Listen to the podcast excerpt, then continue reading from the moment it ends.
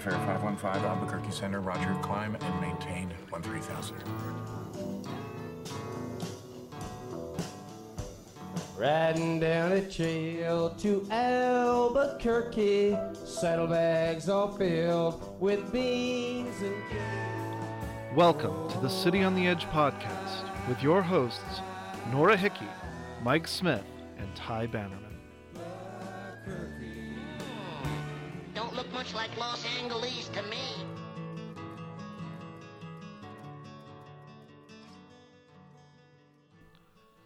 When it comes to early Spanish colonial history in New Mexico, you've heard of Francisco Vasquez de Coronado, who led the first major Spanish expedition into the territory in 1540, and of course the brutal Juan de Oñate, who established New Mexico as a permanent colony of the Spanish crown in 1598.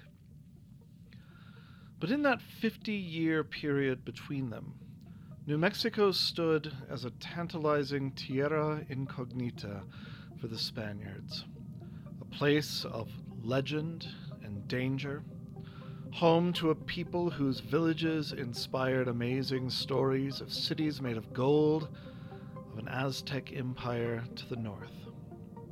As the New Spain of the 16th century went through growing pains, as the Spanish Inquisition attempted to purge all heresy from the lands under its sway, as colonists struggled to survive in the often hard scrabble conditions of the colonial empire, there were those who looked to the north as to another land of opportunity, a chance perhaps to escape the hardships of their lives in the New World, or even to gain the kind of gold and glory that the first Spanish explorers had when they seized the treasures of Tenochtitlan. One of these was Gaspar Castaño de Sosa, a forgotten figure whose story is replete with contradictions. A member of an oppressed population that perpetrated terrible deeds. A man desperate to gain legitimacy, so desperate that he defied the Spanish crown in a last ditch gamble to secure a legacy. A brave man who was no hero. A criminal who may have wound up honored if only his ancestry hadn't been seen as tainted by the religious rulers of his day. So then, who was Gaspar Castaño de Sosa? And why isn't his name listed in the rolls of those who came to forge Spanish inroads to the territory of New Mexico? To begin with, he was both emblematic of Spanish rule at the time but also stood outside of it. He was a renegade who occupied one of the gray areas of Spanish society. He was a new Christian, a converso, a descendant of Jews who had converted to Catholicism to avoid the wrath of the Inquisition. Conversos were always suspect and legally were not allowed to emigrate or colonize, the fear being that the further one got from the Inquisition, the more likely one would be to lapse into Judaic heathenism. But, ironically, because of the harsh nature of the Spanish colonial frontier, that rule was often waived. Gaspar Castaño de Sosa came to northern Mexico to establish a colony with his friend Luis de Carvajal y de la Cueva, another converso. Together they founded numerous villages in the province of Nuevo Leon, near the present day border of Texas. Carvajal served as governor of the territory, and Castaño de Sosa as lieutenant governor, making his home base a town called Almaden. They hoped that mines in the area would make their fortune, but the colonists they brought with them were too busy scratching a living out of the bare earth to serve as miners, and their explorations were slow and hardly fruitful. They did, however, have sixty well armed soldiers in need of something to do. Mining was outside of their job description, so Carvajal instructed them instead to go outside the territory and raid some of the neighboring Native American villages, capture as many as they could, and bring them back to serve as slaves in the mines. Over several years, these soldiers managed to kidnap hundreds of free, peaceful people from the area of the Rio Grande. But no matter how many slaves they threw at them, the mines continued to underperform. The colonists continued their hard scrabble lives, and Carvajal and Castaño de Sosa despaired of ever attaining the kind of fortune they lusted after. Meanwhile, events in Mexico City were occurring that threatened their livelihoods, and for that matter, the lives of both Carvajal and de Sosa. For about 40 years, New Spain had been trying to put down a rebellion of indigenous peoples called the Chichimeca War, and failing. But a new chance to make peace had emerged, and among the compromises the Spanish crown offered was to stop kidnapping and enslaving natives, any natives. Messengers were sent out to the frontier towns ordering the governors there to stop the practice immediately. Governor Carvajal received the message, signed off on it, and promptly began ignoring it. He wanted to get rich, and he simply couldn't see a way to do so without his slaving raids. In fact, he'd even begun a side hustle of selling the indigenous slaves into other provinces.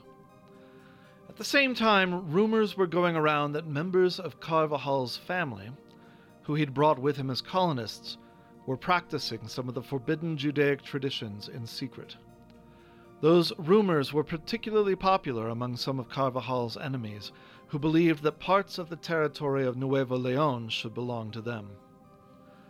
After a Game of Thrones style shuffling of political leaders in Mexico City, a new viceroy decided it was time to go after the renegade slavers and possible crypto Jews in Nuevo Leon. A delegation of soldiers arrived in Almaden in late 1588 and arrested Carvajal and many members of his family on the charges of both conducting slaving raids and heresy. They were dragged back to Mexico City in chains. Carvajal was imprisoned and his sister and her children were burned at the stake for secretly practicing Jewish rituals. That left Gaspar Castaño de Sosa in charge of the pathetic, poor province of Nuevo Leon. De Sosa, as mentioned above, was also a descendant of Jewish converts and had certainly been complicit in the slave raids. He undoubtedly worried that he would be arrested next, or in the best case scenario, be left in charge of a sad, impoverished territory whose silver mines had been consistently disappointing and had required now illegal labor to run. And then he remembered the stories he had heard of a rich land inhabited by well dressed people, gente vestido, who lived in multi story villages, and at the center of it all, Gran Quivira, a city with golden walls whose wealth rivaled that of the Aztec Empire. Follow the Rio Grande, the stories said, and a great fortune awaits. Castaño de Sosa began to spread the story among his colonists, showing them silver he said had come from the province, but in reality was one of the meager finds in the Nuevo Leon mines and playing on their own fears that as conversos they too might find themselves shackled and dragged down to Mexico City. And besides, what did they have to lose? Nuevo Leon kind of sucked, truth be told. Why not take the river northward and seek out treasure and fame? If they were successful, they would be remembered forever as heroes of the Spanish crown, whether they were conversos or not. If they failed, well, it couldn't be much worse than languishing in a Mexico City prison for their turn to be broken on the rack or burned at the stake. Soon he convinced his colonists that their future lay to the north and west, and as they made ready, he sent a messenger south to officially obtain permission from the viceroy to enter the tierra incognita of Cibola and Gran Quivira. But honestly, he had no intention of waiting to receive that permission.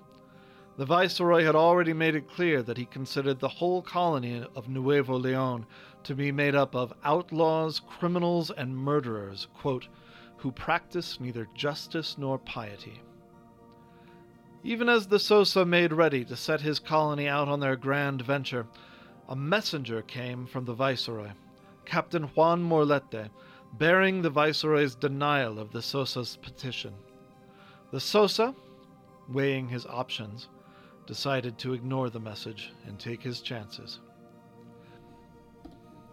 On July 27, 1590, a long, winding wagon train set out from Almaden. 170 women, children, and men, all the colonists, in fact, along with dozens of animals and enough supplies to weigh down their wagon beds. They were all eager to escape their hard life in Nuevo Leon and find the riches to ensure their and their descendants' place in Spanish history. Of course, this presented the indigenous captives with a chance for escape, and on the second night of the journey, three of them, two adult men and a teenaged boy, attempted to do just that trying to flee with some of the horses on the night of the 28th.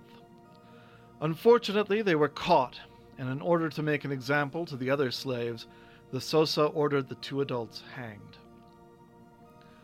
As they traveled, de Sosa continued to send the colony's soldiers out to raid Native American villages for slaves and supplies.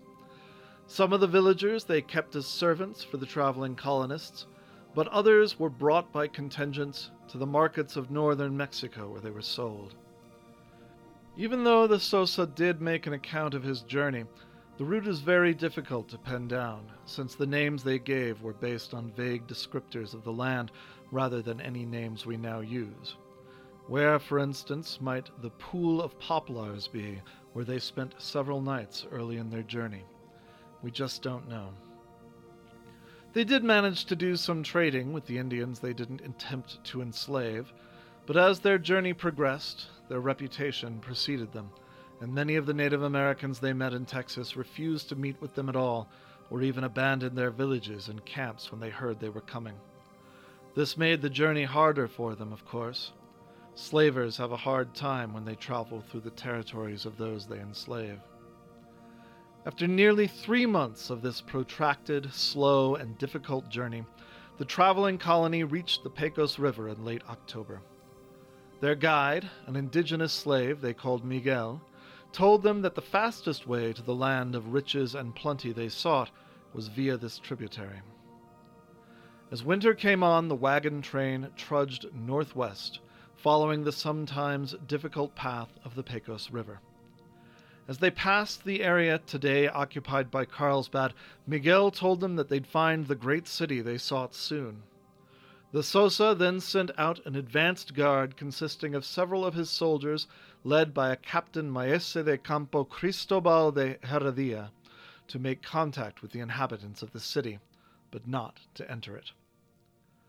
Two weeks later, on December 23rd, the advanced guard returned weary and demoralized, several of them wounded. Shamed by their failure, Captain Heredia told de Sosa their story. After a week of snow and freezing weather, they had indeed found the Indian city, they said, a great pueblo called Cicuye, which their clumsy Spanish mouths rendered as Pecos, which gives both the pueblo and the river their present day name. And they were well received welcomed, in fact, with open arms. They were cold and hungry, and in defiance of de Sosa's orders, they entered the pueblo to warm themselves in the hospitable village. The next morning, the residents of the village brought them maize, but the soldiers deemed it too little and sent several of the men to round up more. Apparently, the soldiers entered dwellings without permission, and before they knew it, they were surrounded by an angry crowd. An argument broke out, and soon the inhabitants of the village began yelling and pelting the Spaniards with rocks and arrows. The soldiers managed to escape, but without weapons or supplies. De Sosa saw this as a clear challenge against Spanish authority, and decided then and there that he must humble these rebellious villagers before his might. He rounded up twenty able men, seventeen attendants, and a supply of freshly slaughtered ox meat, and rode out himself to this recalcitrant pueblo. Pecos was huge, certainly far larger than any of the colonies in Nuevo Leon. Multi storied and designed with fortification in mind, it must have immediately put any thought of outright conquering it out of de Sosa's mind, as his memoria states. As they came in sight of the pueblo, he ordered the trumpets blown. Drawing near, he noted that all the people were armed and ready for battle, men as well as women on the rooftops and down below. When he saw how matters stood, the lieutenant governor ordered the maese de campo to set up camp, an arquebus shot away from the pueblo on the side where it appeared the strongest. This was done. Then he ordered Juan Rodriguez Nieto to position two bronze cannon and to stay with these small pieces with fuse lighted so that they might be ready in case they were necessary for defense against the Indians on their pueblo. De Sosa was afraid that he could not take Pecos by force, so instead he made several attempts to present the people there with gifts. They were all rebuffed. Finally, frustrated, he let loose with cannons and charged the walls with his horses. One lucky shot took out the Pecos war leader, and that, combined with the desperate de Sosa's continued overtures of peace, did it.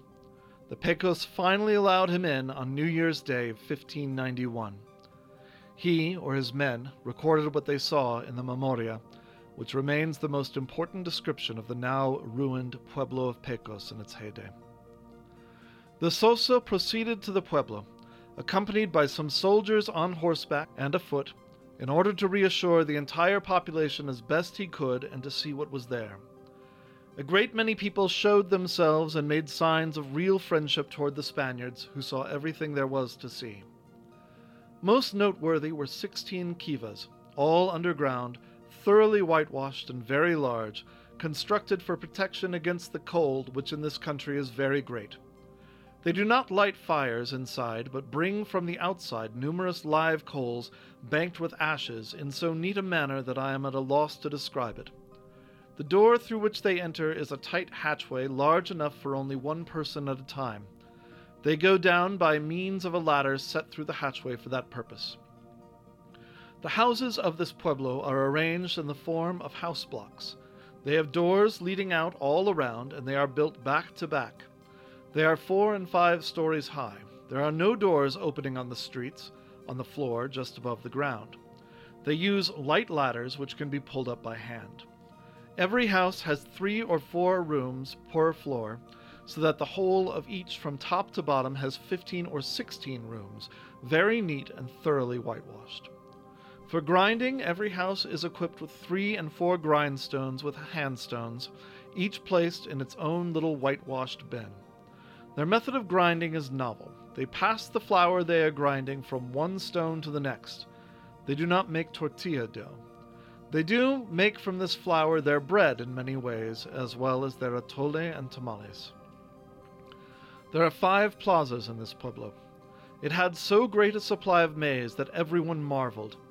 There were those who believed that there must have been 30,000 bushels, since every house had two or three rooms full. It is the best maize seen. There was a good supply of beans. Both maize and beans were of many colors.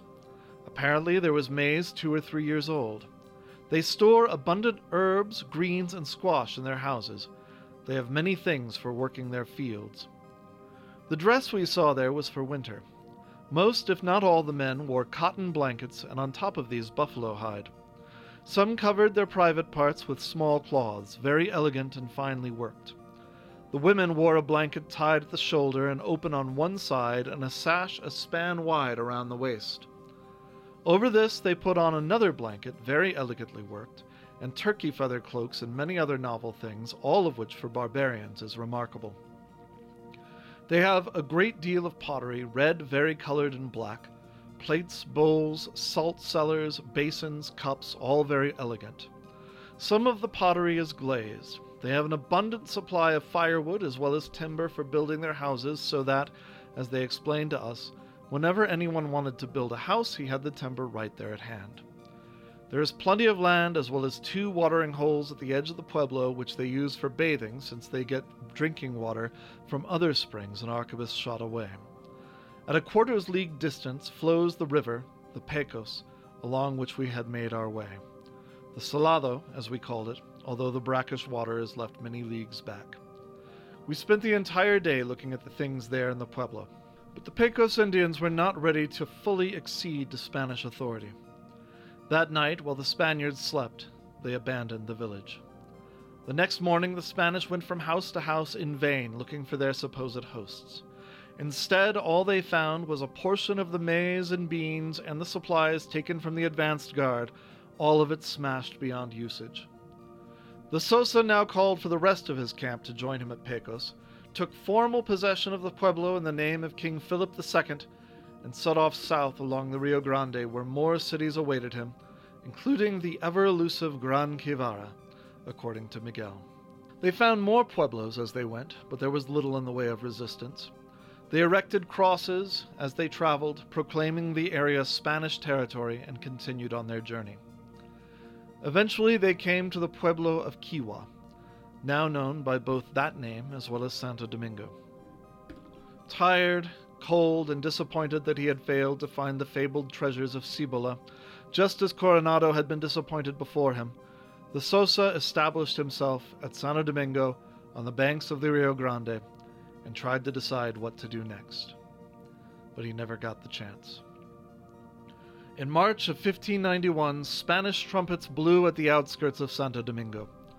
De Sosa, perhaps resigned to his fate, mounted his horse and rode out to meet what he surely knew would be his doom. There, with twenty soldiers of his own, was Captain Juan Morlete, the very man who had told de Sosa that he was absolutely not to attempt to colonize New Mexico. De Sosa had hoped, like Cortez, that profits and riches of his conquest would persuade the Spanish crown to grant him clemency. But he had found no Aztec empire rich with gold in New Mexico. Instead, all he really had to show for his exploits were thousands of angry Pueblo Indians. He had failed, and resigned to his fate, he surrendered to Morlete, dramatically lowering his own banner against the inevitable. The entire colony was now escorted back down to Mexico City. De Sosa, as its leader, was put on trial and found guilty of unauthorized adventurism and enslaving peaceful Indians. He was sentenced to military servitude on board a ship in the Philippines. He died there three years later, killed, ironically, during an uprising of galley slaves. So, what to make of this peculiar footnote to New Mexico's history? To me, the thing that stands out the most is that de Sosa's actions seem to have been taken out of desperation. He and his boss, Carvajal, were oppressed people themselves, descendants of Jews who had been forced to convert under penalty of torture and death. They lived their lives on a knife's edge. Their kind was always subject to suspicion and discrimination. So they came to a new world to try to make their own way and gain legitimacy in the tierra incognita of northern Mexico. That, of course, does not excuse their horrific actions towards the local Native Americans bordering their colony, but it does provide some context. Maybe in the way that hurt people hurt people, oppressed people oppress people. For evidence in favor of that idea, look no further than Carvajal's sister's family tortured and killed for their religion. Colonial history is replete with examples of might makes right, with legal theorems falling by the wayside when enough wealth is provided to those in charge, and so Gaspar Castaño de Sosa attempted to secure a legacy through similar means. He failed and thus became a minor addendum to the history of Spanish conquistadors, those who succeeded through the infliction of human misery. Oñate, Coronado, both of them have statues erected in their favor. But for what? Being miserable sadists who happen to be sanctioned by the Spanish crown. Castaño de Sosa could easily have been honored in Oñate's place, but he was born an outsider, one who could never really have legitimacy. Don't get me wrong, they were all awful. But to me, the likes of Oñate will always be worse because they were both sanctioned and celebrated.